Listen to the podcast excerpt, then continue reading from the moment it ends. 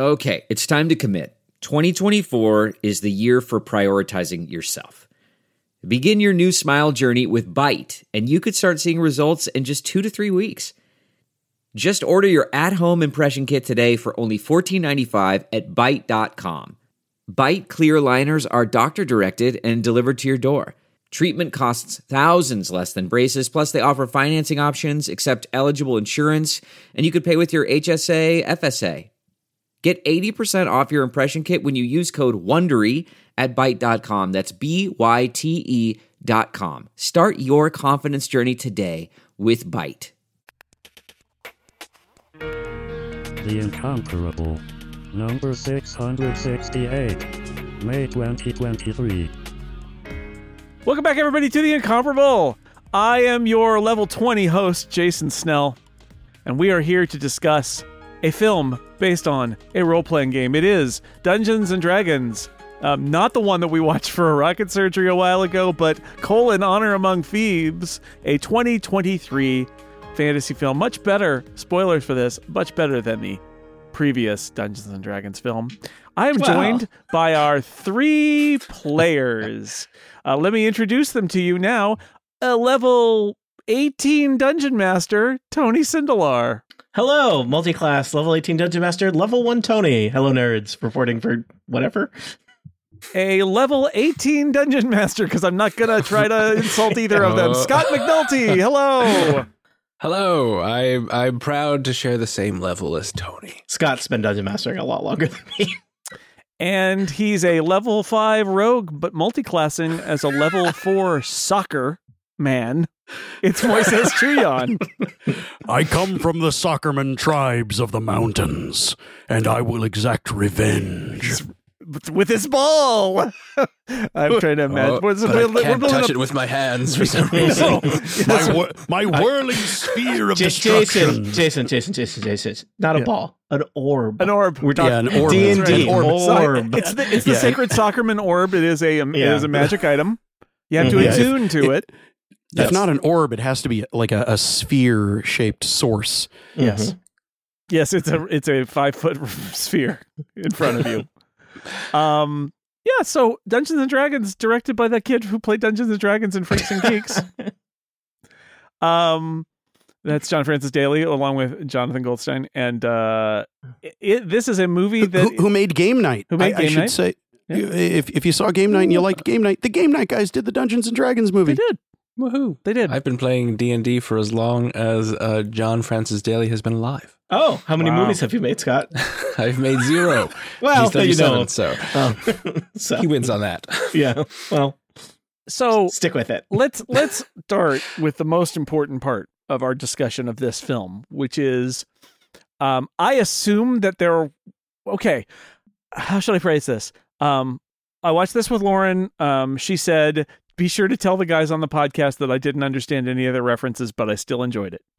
Okay, oh, okay. Done. That's pretty good. And I'll say I understood some of the references, but then Tony was, before we got started, Tony was like, oh, I play with people who have to do things with the Harpers. And I'm like, oh, the Harpers, a thing I had never heard of. So tell me, tell me, everybody, like, I feel like you can enjoy this movie without knowing the references, but unlike mm-hmm. that old D and D movie where they had a beholder so they could say, hey, it's a beholder, a legendary D and D character, or, or sorry, race, monster, whatever you want to call them. Monster. Monster. Monster. They're in the manual. They're monsters.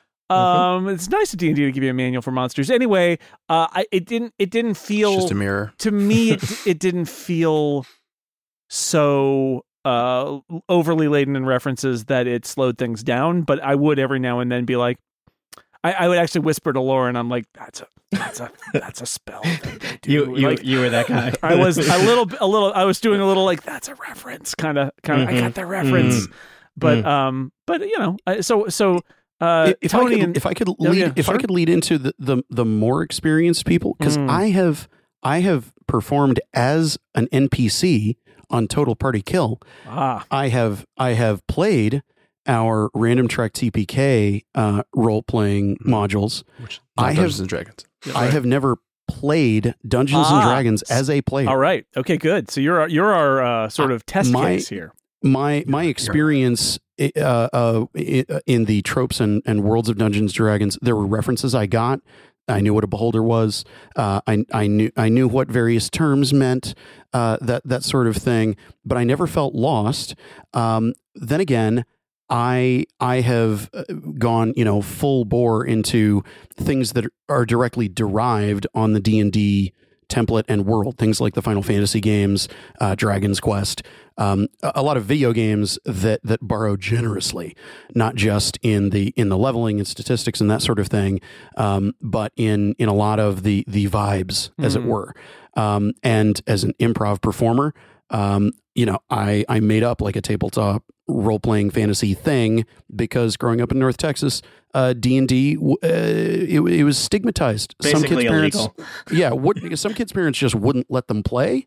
But if it's just a thing that I made up that I shamelessly ripped off of what I could glean from the way that Final Fantasy did stuff like stats and abilities and classes and that sort of thing, um, th- then it kind of worked. So, so I I, uh, I didn't even play store brand D and D. I made my own brand uh, sort of D and D thing that I played with some friends over a couple of summers, um, and was always jealous of friends who could play uh, freely, freely um, play Dungeons and Dragons. And uh, it, it's one of the reasons that I love listening to T P K, uh, because I didn't get to have that experience that a lot of people did growing up.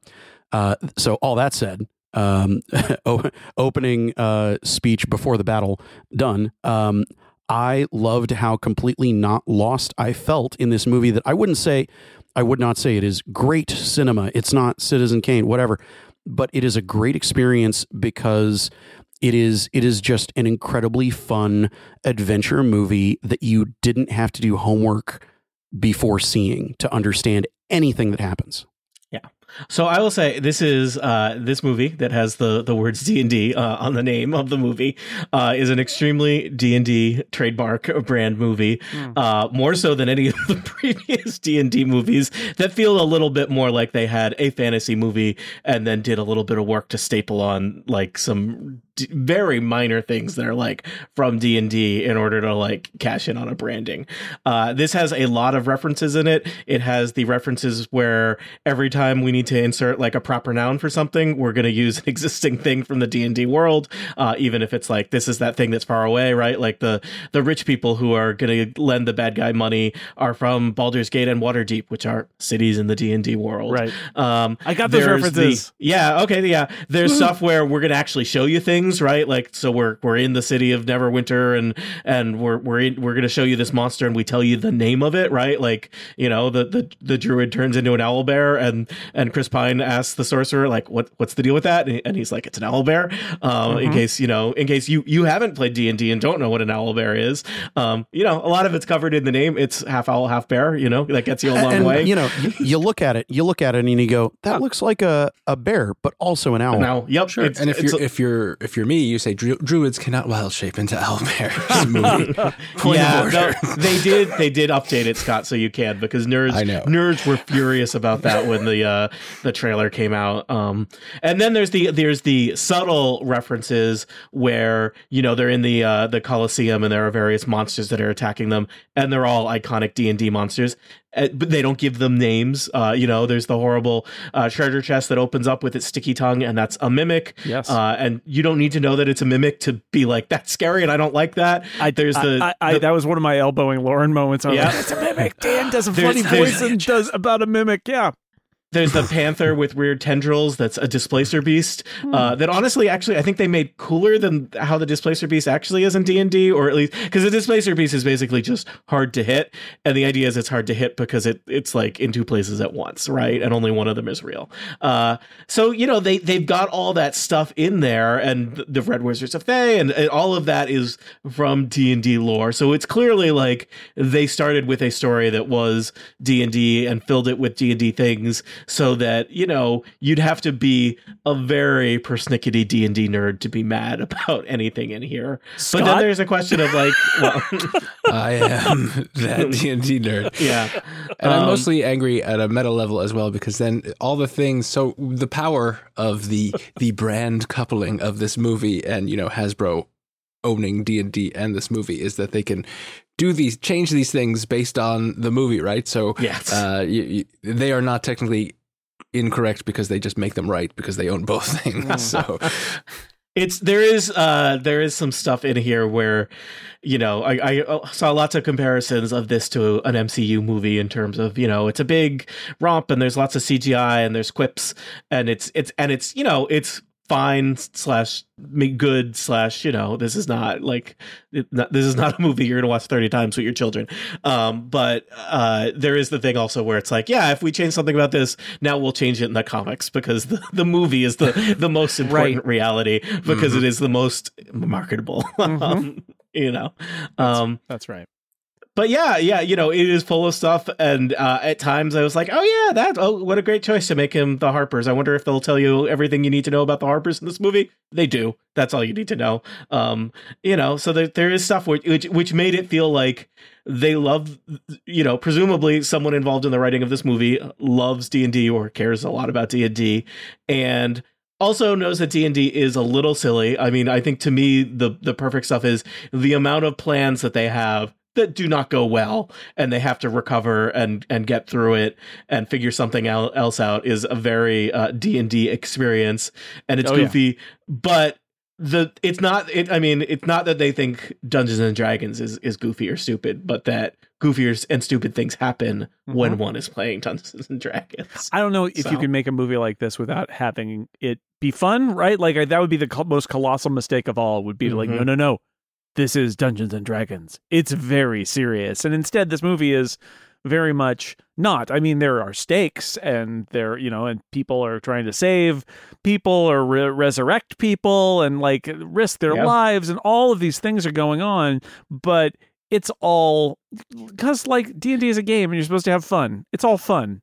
It's yeah. very serious about having a good time. Yeah. There you go. Chris Chris Pine is uh, doing some very important work in here as the goofy guy who is not surrounded by goofy guys, right? Mm-hmm. Uh, but is, is you know, perhaps Chris Pine at his most Chris Pine charismatic. Yes. Uh, you know, I, I, I don't like to think about what this movie looks like if you had not Chris Pine in that role, because uh, he's he's surrounded by so many kind of, you know, comically ponderous people or, or you know, there's the, the the gruff barbarian and the the paladin who takes everything literally and the, you know, kind of sad sack sorcerer. Um, the the druid, I feel like, kind of is a little underwritten. But yeah, it, his his uh his his his charm is uh is pretty critical to enjoying this movie. And the the, the druid. Uh, she is the the one among the cast who really actively played D and D mm. uh, growing up, and uh, I, I went to the world premiere at South by Southwest, and it was it was great um, seeing how enthusiastic the audience was, and I, I hope people got to see this theatrically because it's it's a great theatrical experience movie because everybody is along for the adventure, and getting that kind of audience response is is so incredibly crucial. Um, but the uh, the uh, the most hilarious pointed thing that got said in the entire Q and A um, as part of a question that I asked about what what class each of them would play if they were playing now. Some of them played for the first time as as a cast, um, and when it got to her, uh, she said she said, "Well, uh, I mean." I feel like I've got to play a cleric because for some reason we don't have a cleric in this they movie. They don't have a any healers. No. um. Yeah, health is a team resource unless you're in a yep. movie, in which case, whatever. Um, you know, you die yeah. or you don't. Man, that sunset is gorgeous. Grill, patio, sunset. Hard to get better than that. Unless you're browsing Carvana's inventory while you soak it all in. Oh, burger time. So sit back, get comfortable. Carvana's got thousands of cars under twenty thousand dollars just waiting for you. I could stay here forever. Carvana, where car buying meets comfort meets convenience. Download the app or visit Carvana dot com today. I'm glad, Tony, that you brought up Chris Pine because, you know, mm-hmm. there are many Chris's mm. out there. Too many. Too many, in, in my opinion. In, but Pine, Pine's my guy. I, I'm, I'm just saying, I, like yeah. one of the reasons that I like Pine, not just because he's Captain Kirk, although that goes a long way, but Pine, he's so charismatic, and yet he brings a lightness. He can, he he is like when I saw this trailer, the trailer for this movie, and I was like, oh, D and D movie starring Chris Pine. Chris Pine is going to be the hero. Yeah, Chris Pine. And then and then I get to the end of the trailer, and I'm like, he's a bard. he's a he's a bard, and yet it's so perfect, right? Because he's not he is the hero, but he's also the planner, and his plans go wrong, and he's not super powerful, but he's very charming, and he's got a such a light touch. Like I all I, I enjoy seeing him on screen. And I think he brings that, the ability to have that kind of like lightness and lightweight, where I I I enjoy the movie, and I know that there are stakes, and he has stakes, his character has stakes in the movie, but it it also never gets dour when Chris Pine Chris Pine is around. He is just uh he's just I don't know he's just he's he's my choice. He's my favorite Chris. Mm-hmm. There, I said it. No, he's he's fun. I like. I mean. You know, throughout the whole movie, like he just bops a couple people with his loot. That's yeah. about it, right? Uh, and, and and it's amusing because he's surrounded by, I mean, we have Michelle Rodriguez as Holga, the inc- relatively powerhouse barbarian who yeah. can take out like ten people as needed. Uh, you know, there's there's Simon, the uh, sorcerer, who's uh, you know, he's ha- he's got some confidence issues, but clearly capable of great things. And then they they recruit kind of the M V P uh, druid, who can turn into all kinds of different animals, including in a, a long continuous C G I sequence where uh, I don't know, she's like six different animals yeah. uh, being chased through a city. Um, and yeah, I, I mean, it's it's uh, it's interesting that he is not, you know, he's not a big sword swinging action hero. He's just he's just a guy with a loot. um, yeah, but uh, but, the, but he's the yeah. idea man. That's what I enjoy about man. it is that yeah. is that that is a that is a tough role, right? Because the idea man, he's it's very important, but also shoulders all the blame when the yeah. when the plan goes wrong. And it's a movie, of course the plan is going to go wrong. And, yeah, and the plan and, goes and, wrong a lot. It's literally in the movie, right? They're like, well, yeah. you know, then you get another plan. Like, this is how it works. You just keep on coming up with new plans and, until they kill you, right? That's what we do. I even kind of like the general premise of the movie. I mean, th- th- so they've got it, uh, you know, the title Honor Among Thieves, or subtitle there, uh, lets you know that this is this is about kind of scoundrelly D and D characters uh, who are perhaps in it to get rich, uh, not necessarily in it to save the day. And though uh, spoilers for the movie, I don't know if we're past the spoiler horn or not, they, yeah, they have to so. save the day. But like literally the threat to the world that or city that they then have to save like appears about twenty minutes before the end of the movie. Right. And it's like, oh, we have to do this also. And I was like, I guess you do. Um, but it is not a, uh, it is, I mean, it is technically in there in a way that's almost a little amusingly stapled on at the end. Cause it is not a movie about like, you know, defeating forces of darkness and, and no. winning things over until the very end where it's like, yeah, I guess we should turn the boat around. Right. Cause they got to collect some stuff, right? They got to yeah. collect some stuff cause they're trying to do this thing. And then there are, there are things that get in the way. He's trying to resurrect mm-hmm. his wife who was killed because of something he blames himself for. And, uh, so they have a series of quests they have to go on, including yeah. some pretty hairy ones where they have to go into a it, like is it an underworld is it I don't know the, the, the, under the Underdark dark. the Underdark Dark. Ah, yes mm-hmm. the Underdark. I've never see you're lucky du- I've never sent you to dungeon. the Underdark, Jason. a yeah. dungeon well I I did well, I had it's, a, it's, actually, it's a land it's a land it there are dungeons yeah, in it. Is dungeon. the Underdark yeah. not a dungeon? Okay, it is not it a dungeon not. sir people live well, there. I, I had I brought in a checklist for this movie which was Dungeon and Dragon, and I, I they I left J- checked there. Jason, I'll I'll have you know I li- I lived in the Underdark for a solid two semesters during college. It's great. Okay. Also Drow, drow, drow yeah, oh, spiders. Most famously, yeah, a lot of spiders. Illithid. Okay. That's and that's mm-hmm. where Stranger Things happens, right? Stranger Things is in mm-hmm. the Underdark, well, is that yeah. right? Let's not do that. Uh, the I mean, the movie starts, Jason, with people imprisoned in what you might think of as a prison, but I will think of as a dungeon. Mm, okay, mm, oh, mm, could mm. be, could be in a in a comedy yeah, yeah. scene, comedy yeah. imprisonment scene where it's. Uh, can we talk our way out of this? I got a plan. I'm gonna order some DoorDash for the. for the judges, and it's a it's a plan. It's one of those Chris Pine uh, oh. wacky plans that he's got. Mm-hmm. Um, uh, yes, uh, that was also a good bit where it's like, oh, they were going to let them out, but then they escaped, yeah. so yeah. it didn't it didn't really matter. Yeah, it, it is. You got the dungeons, you got the dragons, um, but you're right. There is that moment at the end where it's like, oh, actually, there is a colossal evil thing that's about to happen. I guess we got to fight that. Okay. And, but it, it's only in, in the last twenty minutes. Up to that point, it is literally we have some we have some quests that we have to do in order to get to the point where we want to resurrect Chris Pine's um, dead wife, and then you know, it, it, and Hugh Grant stands in the way as as you do. I, I enjoyed Hugh Grant. I thought Hugh Grant, uh, you know, he knows what he's good at, I think. Yeah. Hugh Grant does, and it's this it's this charismatic and charming, smarmy bad guy, rogue type guy. Like mm-hmm. it, this is I mean, I, did they write the the real philosophical question is, did they write this part for Hugh Grant? Or did they write this part and go, "Oh, Hugh Grant." It was got it had to be one of those, because this is a mm-hmm. very very Hugh Grant-y kind of part. I enjoyed it. And Jeremy that. Irons was already in one D and D movie. We're not right. gonna, we're not going to trick him into anymore. coming back for this one. Yeah. he he is. We we burned that bridge, but good. Mm-hmm. you know?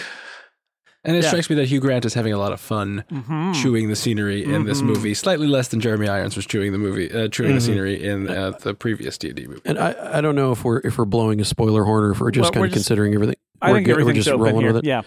Um, I, supporting supporting part that I mean got more prominence in the trailer than he does in the movie. Regé-Jean Page mm-hmm. uh, is fantastic. Oh, oh, let me tell you. So I was I gonna mean, I was gonna get to him. So he's the paladin, and he appears. is is insufferably a paladin, and then at some point he's like, I'm gonna let you guys take it the rest of the way, and he gets out. Had a great exit. It's yeah. so good. It's because yeah. I, and I felt I felt the D and D there. It's like he's parachuting in, and paladins, as somebody who played a paladin, it's like the, paladins are like, he's really good, I hate him, right? Yep. It's like, oh, it's so good. Perfect.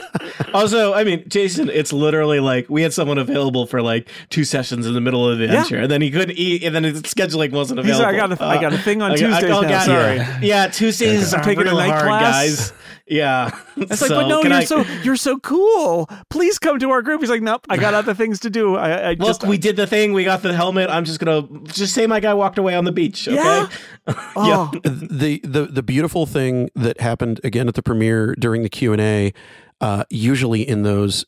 It's just, uh, it's utterly dreadful when somebody gets gets up to the microphone and goes, "Oh, hey, can I have a selfie? Hey, can you shout out my grandpa? Hey, uh, you know, would you would you give me a hug?" Except in this case, it totally worked. Uh, an older black woman gets up to the microphone and she says, "Regé-Jean Page, I just want to say you are amazing, and I love you, and I'm so sorry to do this, but could I please get a hug?" And Regé-Jean Page, almost as if in character, strides across the stage, leaps off, takes her in his arms, and the whole place utterly melts down. Um, and it, it's that kind of energy that he brings to the part that that makes people go, I wish I had a whole movie of him. But frankly, the the, the tactical portion of him that we got was exactly right. Yeah. Yeah, I was going to say, no, you don't. That was perfect. It was perfect. no, yeah. In fact, that's one of the things that I think that that character brings that's so funny is he's not there at the beginning. He's really reluctant. Uh, you know, everybody hates him. And um, but he's such a hero. And then he strides away. I mean, great, I al- great exit. Great introduction, too. He pulls the baby yeah. cat out of the, the baby tabaxi right out of a giant fish. Uh, yeah. People are like, yeah, no, he's he's in a much more heroic. This is the impression, right? Is he's in a yeah. much more heroic movie that our dumb main characters are yeah. not in. Yes, he's he's several levels above them. Oh, yes, yes he is. Yeah. I'll help so you out. So he's not going to stick around with them. He's like, eh, you're not doing anything for me. I'll help you. I'll get you the helmet that I hid, and then you can go do whatever you need to do. I don't mm-hmm. care. He also has an extremely aggressive uh, D and D name uh, that starts with an X, and then his, his last name starts with a Y. That's, uh, you know, yeah. that's very, very D and D. Yeah, so. Absolutely. Delve into the shadows of the mind with Sleeping Dogs, a gripping murder mystery starring Academy Award winner Russell Crowe. Now available on digital. Crowe portrays an ex-homicide detective unraveling a brutal murder he can't recall.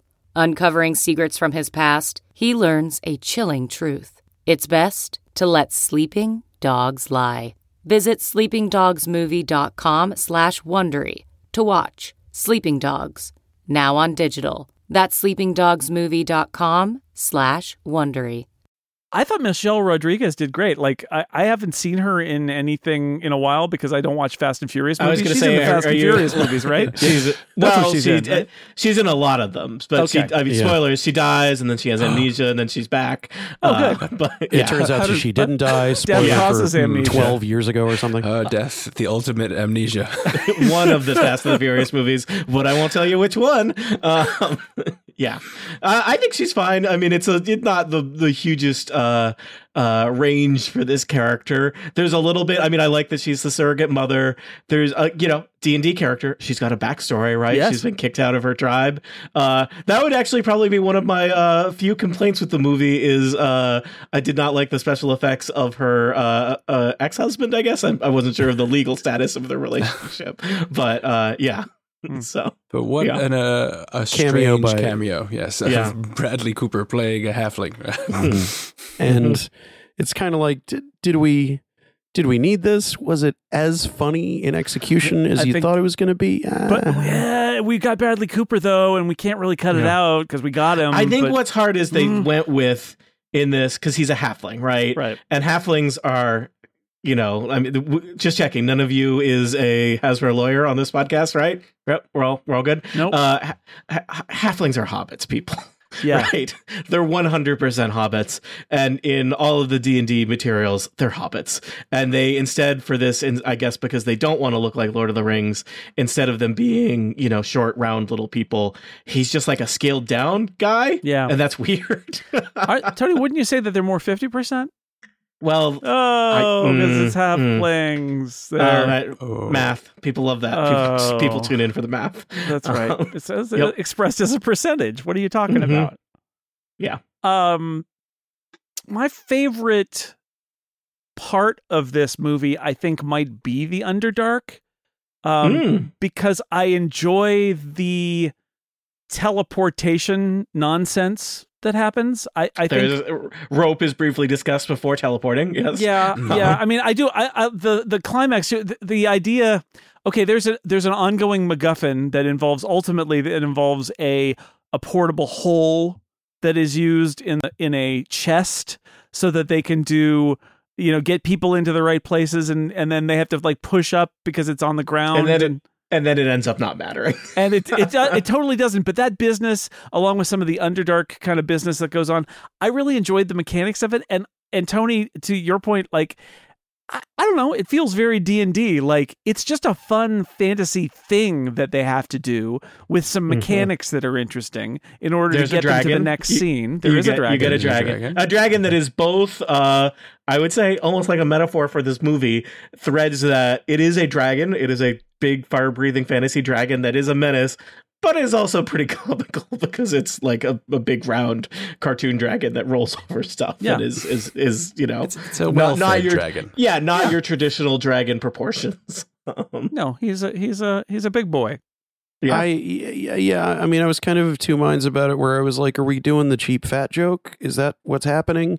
But it was, it was also just kind of practically speaking, making the size of the dragon, uh, making it difficult for the dragon to attack things mm. and finding a way to defeat it. So it, I, it didn't bug me as, as much as I think it might have, but it still bugged me a little bit. Yeah, I think I think it's a way of, of defanging the dragon too a little bit. Where it's yeah. like, oh no, we have to, we have to fight the dragon. Well.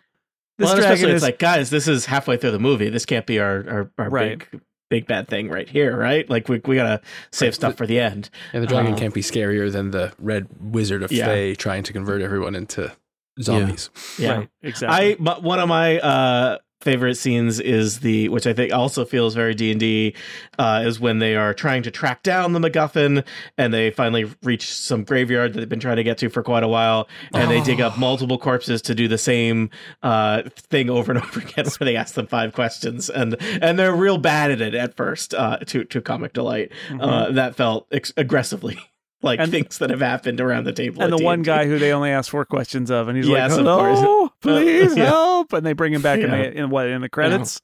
Yeah. Yep. yeah. Yeah. That's a good bit. It's a, a funny bit. See, see, so I guess, I mean, you could say this is a series of set pieces and a series of comedy bits, and it's all kind of woven together. But I think it feels...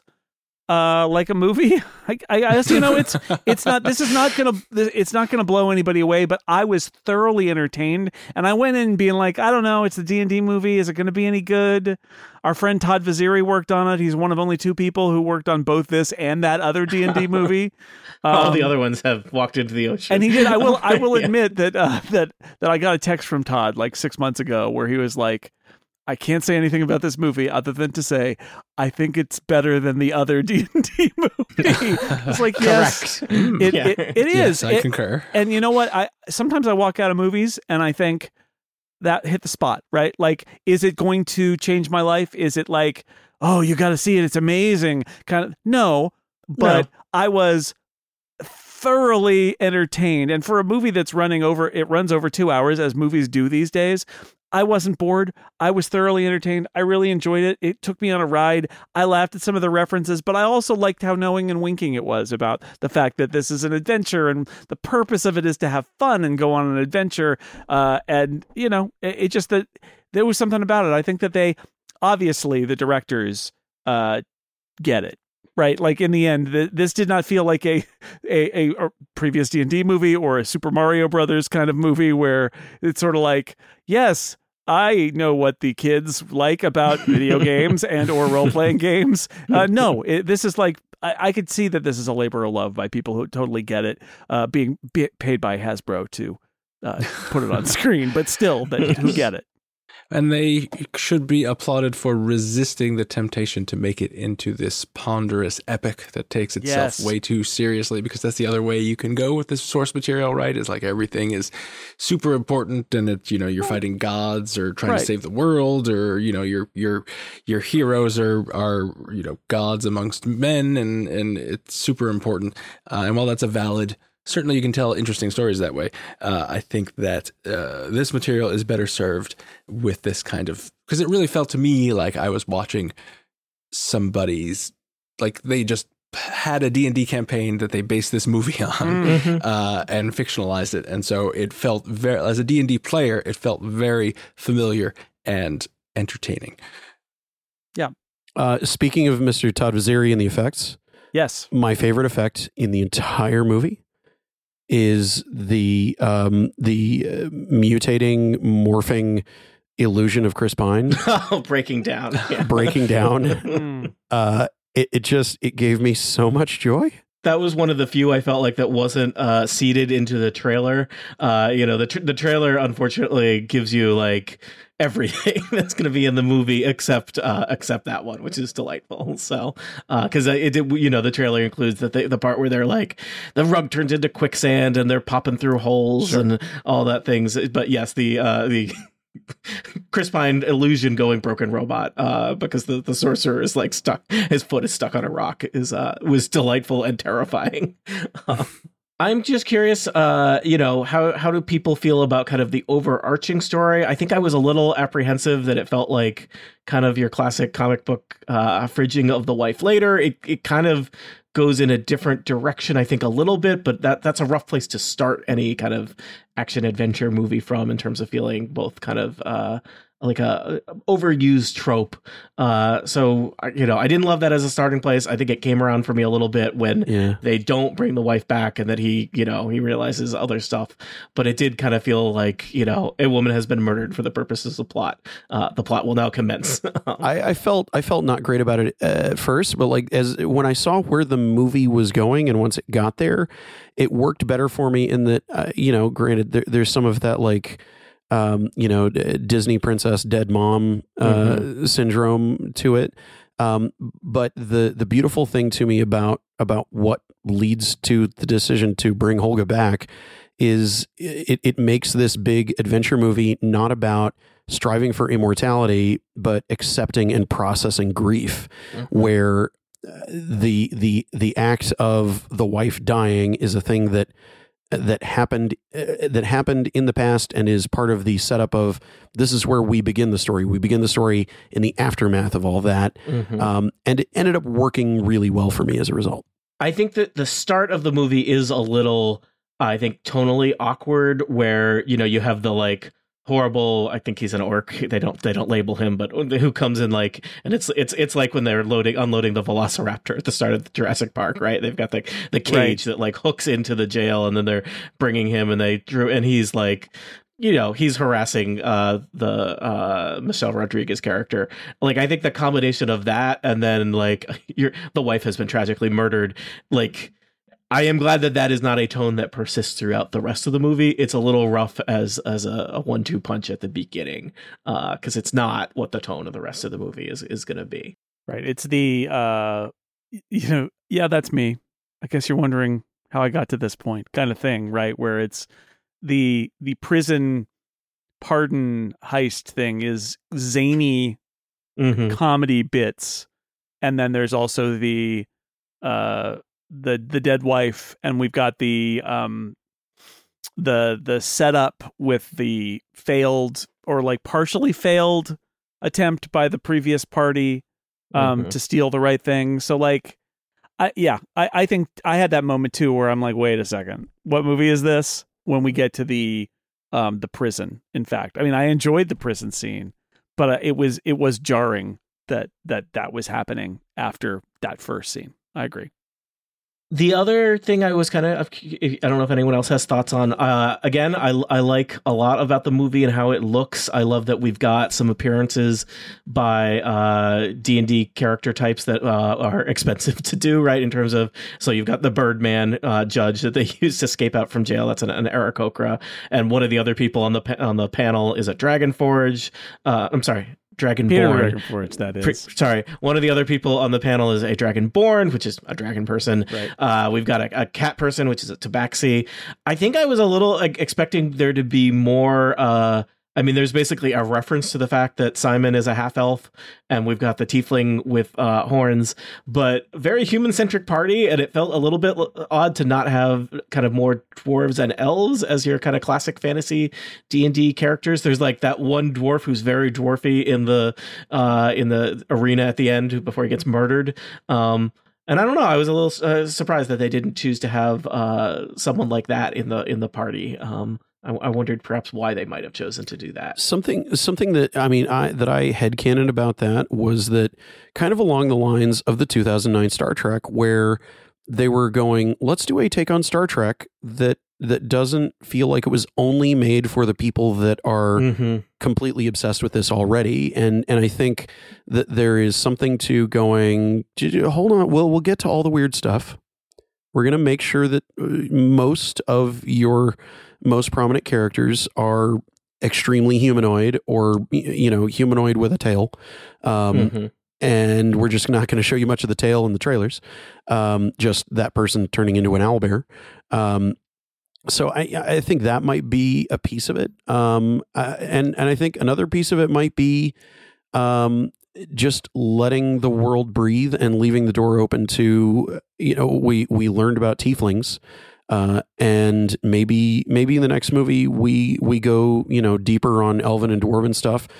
Uh, and then on the third hand of out of two, uh, you know, maybe, maybe there's the notion of, well, Rings of Power. Yeah. Right? I wondered about that. 'Cause you would not mistake this for Rings of Power really at any moment. Yeah. Rings, Rings of Power being a, you know, the Lord of the Rings show that is just full of dwarves and elves, just dwarfing and elfing it up all over the place. Right. Uh, and you would, you would not mistake five minutes of this for that at, at any point. um, I, it feels like a a very specific creative choice. I noticed that in the um the stat blocks that they posted for all the characters, they're all simply listed as humanoids. Mm-hmm. I think, and I wonder if there was a creative choice of like, we'll make some nods with the with the tiefling uh, horns.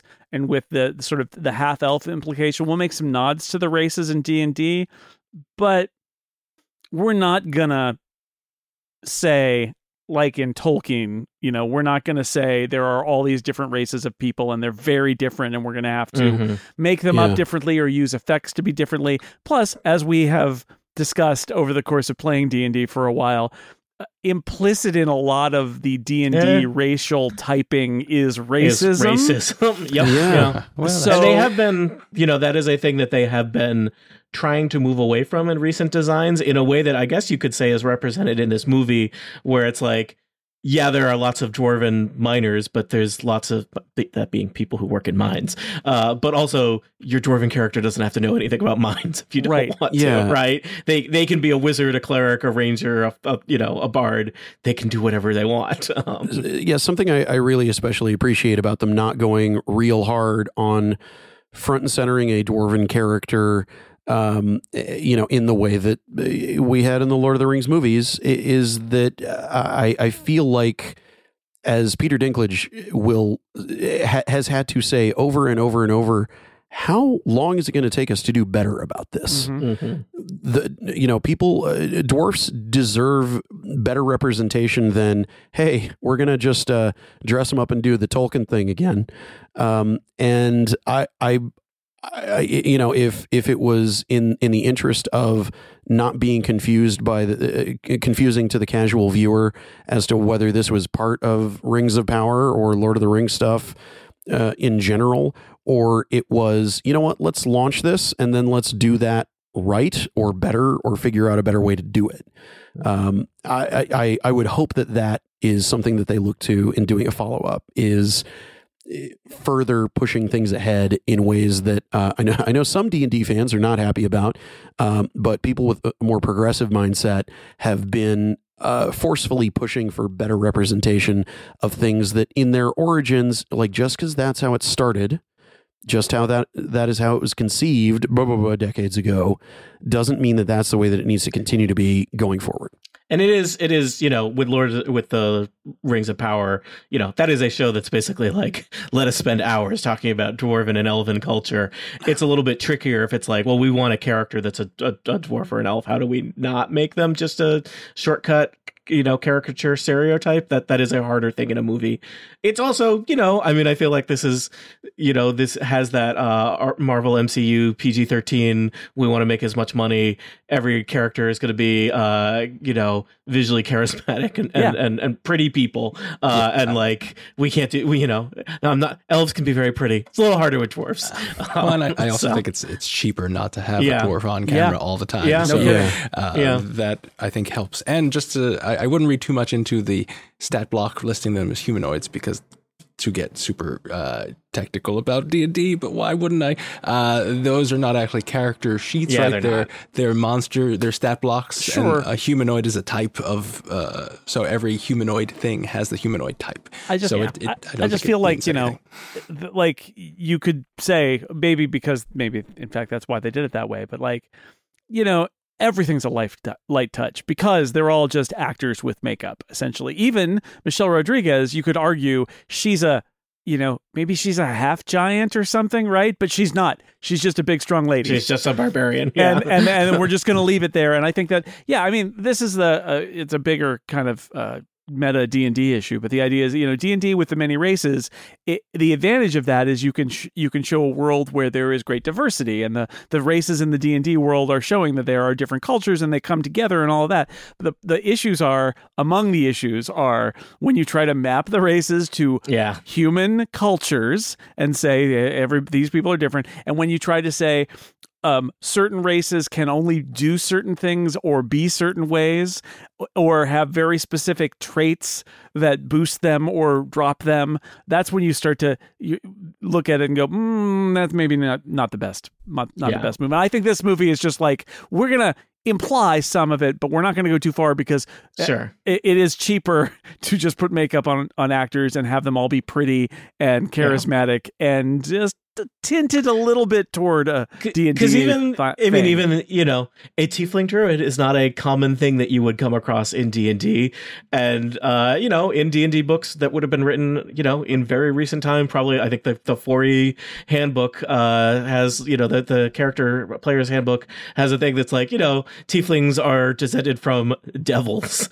And uh, as such, tieflings are usually, uh, you know, warlocks and uh, sorcerers. And it's like, we all have to be warlocks and sorcerers? What if I want to live in the woods and be a druid? It's like, no, you no, gotta be that. That's um, not how it works. Well, and even, you know, I guess that's an interesting th- thing then too, with who they decide is going to be your uh, your big bad in this movie, right?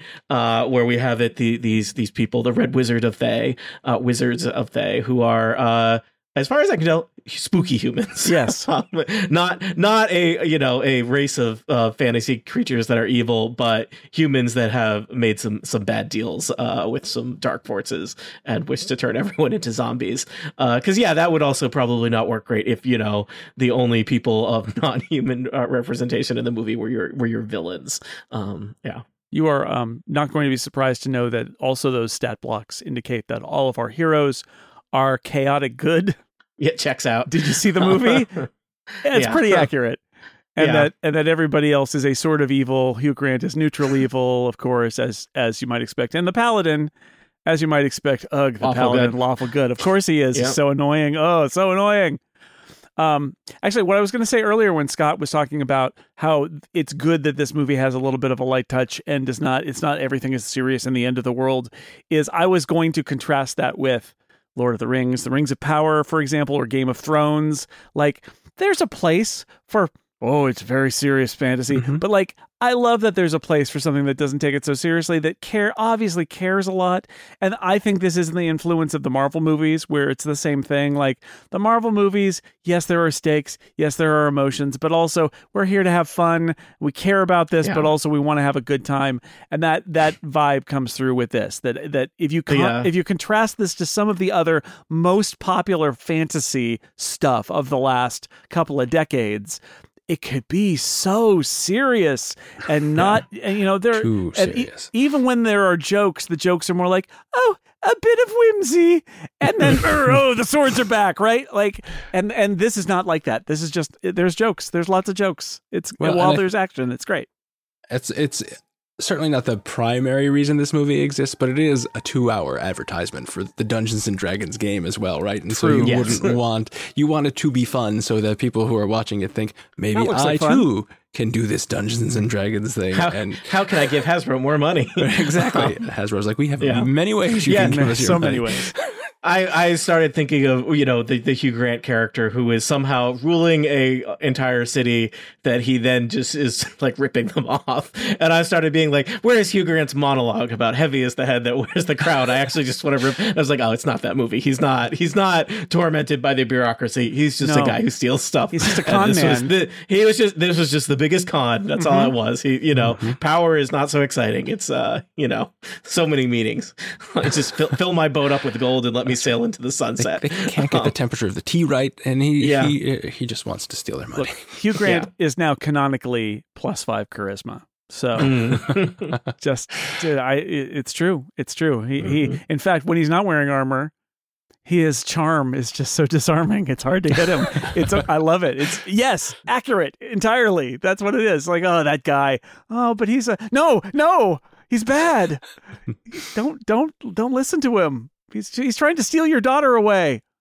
Um, yes, in the st- again the stakes of the movie, he steals Chris Pine's daughter because he's a bad man. He's a very bad man. Well, he wants to give her a, a better life than Chris Pine can give her. So, well, I it's mean, really I see altruistic, it. Jason. Mm, yeah, sure. Yeah, he hasn't figured out an angle yet to how he's yeah. going to use her in one of his schemes, but he will. He will. Well, this is you know. Oh, I I wanted to mention before we go my favorite reference in the entire mm. thing that you know I, I, it's I think it's my say my my favorite one that and we've the moment I saw previously. it I was like uh, you know again it was uh, it's that mm-hmm. meme of the, you pointing at the screen is the characters from the Dungeons and Dragons cartoon from the eighties when which I watched they're in I'm this sorry. they're in this you know, uh, you know at the time at the time in that context it was like a, a continuing story and it, like it was actually it was one of the better cartoons that were on At that in that era, like, let's just trust me. It was, it was bad. It was dark times, Tony. Anyway, th- those characters are in the movie. They they are among the other groups that are in the uh, in the various uh, tests in the arena and all of that. And they, you know, it's very clear because it's ki- it's a kid with a pointy hat and a and a guy with a with, with yellow with, and red. Uh, that you you know, it's it, you field. can you can yeah. see like they they have their little outfit, but it is such a great. Dumb tip of the cap. It doesn't it doesn't matter unless you know it, right? It does not get in the way. But I loved it so much seeing that because I did I really did love that show when I was whatever fourteen, thirteen. So it was great to see that reference made as well. Uh, I'm not sure there was a reference to the uh, the earlier Dungeons and Dragons movie, unfortunately. Nobody Probably. no monsters wearing, you know, blue lipstick or something. It's too bad. Is that was that yours, Moises? Yeah, that was absolutely yeah. It. It's it's exactly the right kind of fan service. Um, you know, you you could do fan service in the way that you know, requires you to have memorized the monster manual and know this, that, and the other thing.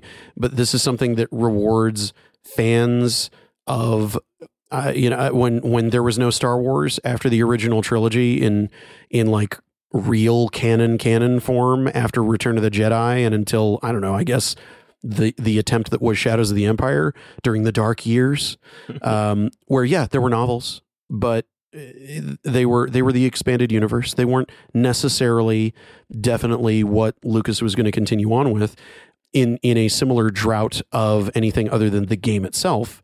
The thing that D and D fans had was that cartoon, which hate it, love it, or survive it. That's what you had. And so for people who really watched the crap out of that cartoon, whether they loved it or not, that was what they had. And and that kind of That's right. little tipping of the hat to uh, to folks who struggled through the less big budget, less mass market uh, version of something. I just think that's cool. I think it's a nice acknowledgement of, of fans. If you were a kid in nineteen eighty-four, I'm just saying, that was pretty good. Don't watch it now. I'm sure it's terrible.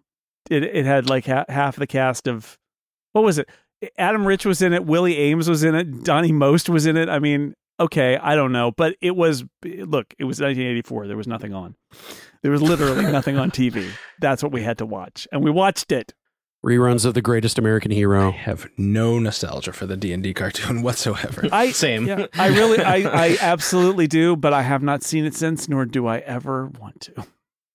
So where do we think uh, they go from this movie? Like, is there are they, are they going to try and make this a franchise? What would a good franchise look like? Uh, how, how how are they going to run this into the ground? They, they've they've got to keep going with these characters. I mean, why spend all this effort to to set them up and not not continue along with them? Why jump to another party? Let's let's. Well, I can uh, tell you why, because that would be the very D and D thing to do. Would be to do another story with different characters mm. in you know.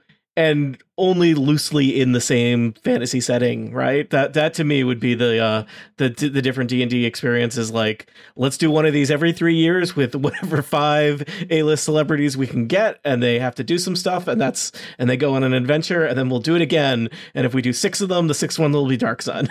Well, uh, the next, the, the, they would use all the be. same actors from this playing completely different characters. That in a totally I would also setting. watch. So, yeah, I, I mean, it feels like the obvious thing to do if it's a franchise is like, we stick with these characters, but to me the, the mistake is like, no, D and D is about let's go to a new group of people and see what they do and see how they bounce off each other, uh but I guess that doesn't that doesn't fit the, the formula. It, it sounds to me like their plan is to potentially do a film sequel that would potentially have some of these actors in it. My guess there will be uh down to how expensive the actors are. Yes, no Chris Pine, I would and imagine. Then uh and then they're also planning, although again, writer strike, who knows what will actually happen, a uh, a streaming T V series that is not really connected to the film. So Hasbro, it's a it's a big franchise. It, it there's a lot of room. There's a lot of room there. But yeah, my my thought when when uh, this subject came up was, yes, we will put a script into development involving all the characters in here, and we'll continue developing it until it becomes clear that that's more money than we're willing to spend, at which point it'll be new characters, because the yes. star is Dungeons and Dragons. So this movie, this movie was originally slated for release in twenty twenty-one, and they had a great opportunity to work and rework it and rework it and rework it until they could actually start shooting it. And it's been done for a while. And based on the way they were talking at the at the world premiere, it would have taken the movie flopping to an incredible degree for them to not make a follow-up. Mm. And it sure sounds like they've already got ideas of where they go in a second one and a third one. Yeah. And the movie did pretty well. So yeah. And Hasbro. They have a streaming. Paramount has it, a streaming sh- service they need to put stuff in. So. Yep. Yeah. Exactly. Also true. Yeah. Right. So, you know, I mean, it, money, it, money, it money. Stayed in, it stayed in theaters like eight Shazam twos. Mm. mm-hmm. The atomic unit for how long something stays yeah, in yep, Shazam two. Yeah. Well, yeah, nothing nothing lower yeah, than that. It's, uh, yeah, I mean, it, it would be many, many Liz Trusses, but, uh, yes. but yeah, just like eight Shazam twos. Eight Shazam twos. All right. Well, um, if you've listened this far and you haven't seen the movie, go, it's fun. You should see it. It's on Paramount Plus as we record this in the U S. I'm sure it's available wherever movies are distributed via rental or purchase or streaming. Uh, it's it's available in your local comic shop. Where you yeah, that's right. And that's one to grow on. Uh, all right. This is the end of the adventure. Uh, but we'll return again with these characters in a different format. I don't know what J- I'm talking about. J- Jason doesn't know how to run, to no, end an I adventure. Do. He's I never do. been okay. a dungeon master. This is this is uh, the end of the episode. I've enjoyed talking about this with my panelists. Will there be another Dungeons and Dragons movie? Tony Sindelar. Uh, it remains to be seen. Thanks for having me. Goodbye, nerds. Is there a Chris who is better than Chris Pine? I don't think so. Scott McNulty, thanks for being here. Thanks for having me. I hope the sequel is Dungeons and Dragons colon The Adventures of Jarnathan. Why will Hasbro keep taking all of our money? Moises Tuyon, thanks for being here. Um, because people like me who don't understand the reference that was just made will spend all of their money to understand the reference. For answers to questions such as these, visit your local library or listen to Total Party Kill or just come back next week for another episode of The Incomparable. Goodbye, everybody!